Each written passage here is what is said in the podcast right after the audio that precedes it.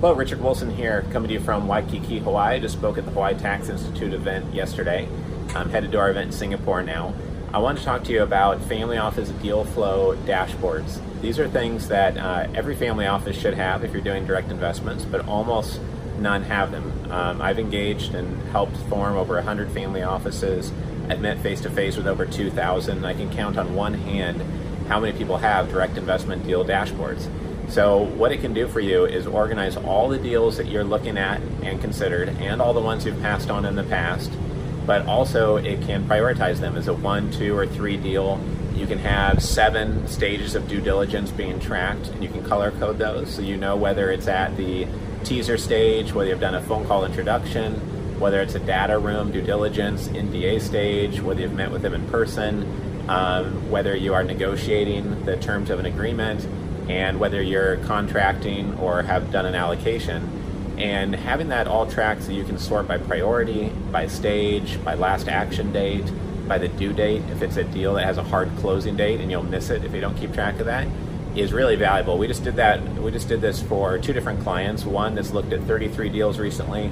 One that's looked at just 15 deals and has eight under due diligence. This is within our Centimillionaire Advisors LLC division uh, where we have performance based family office solutions. And just from the family with only 13 deals under uh, due diligence so far, we found two issues that came up by doing the dashboard. On one of them, a phone call had been canceled on the morning of the phone call to talk to an investment opportunity manager.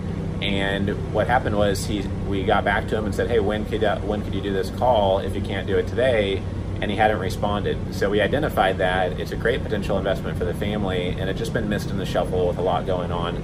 Um, just like you guys always have a lot going on for yourselves. The second thing that we missed was that when going through the due diligence documents, one investment that the client hadn't dug into very deeply yet had a 12% monthly dividend check coming out to investors, you know, backed by a huge amount of collateral and we had written down some of our notes that it was a 9% uh, dividend and income that comes from the investment.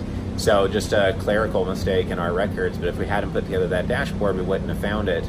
And now the family could look at 50 or 120 deals over the next five years or seven years and keep track of all those, sort through them, refer back to due diligence materials, see why they turned it down, and some that are priority three we're just putting on the back burner. Maybe in a year and a half or three years they'll be in a much better place and it might be proper to invest in them because of what's happened in the real estate cycle or with uh, someone getting reelected etc so i just wanted to share that. If you don't have a direct investment deal dashboard you should definitely build one out. If you want to see examples of what we've done uh, so you can uh, build one out that's similar to it or get our help doing that please go to centimillionaires.com forward slash book and just fill out that form and say you want to see or learn more about the deal flow dashboard. If you want to learn more about what we do overall in the Family Office Club, please go to familyoffices.com.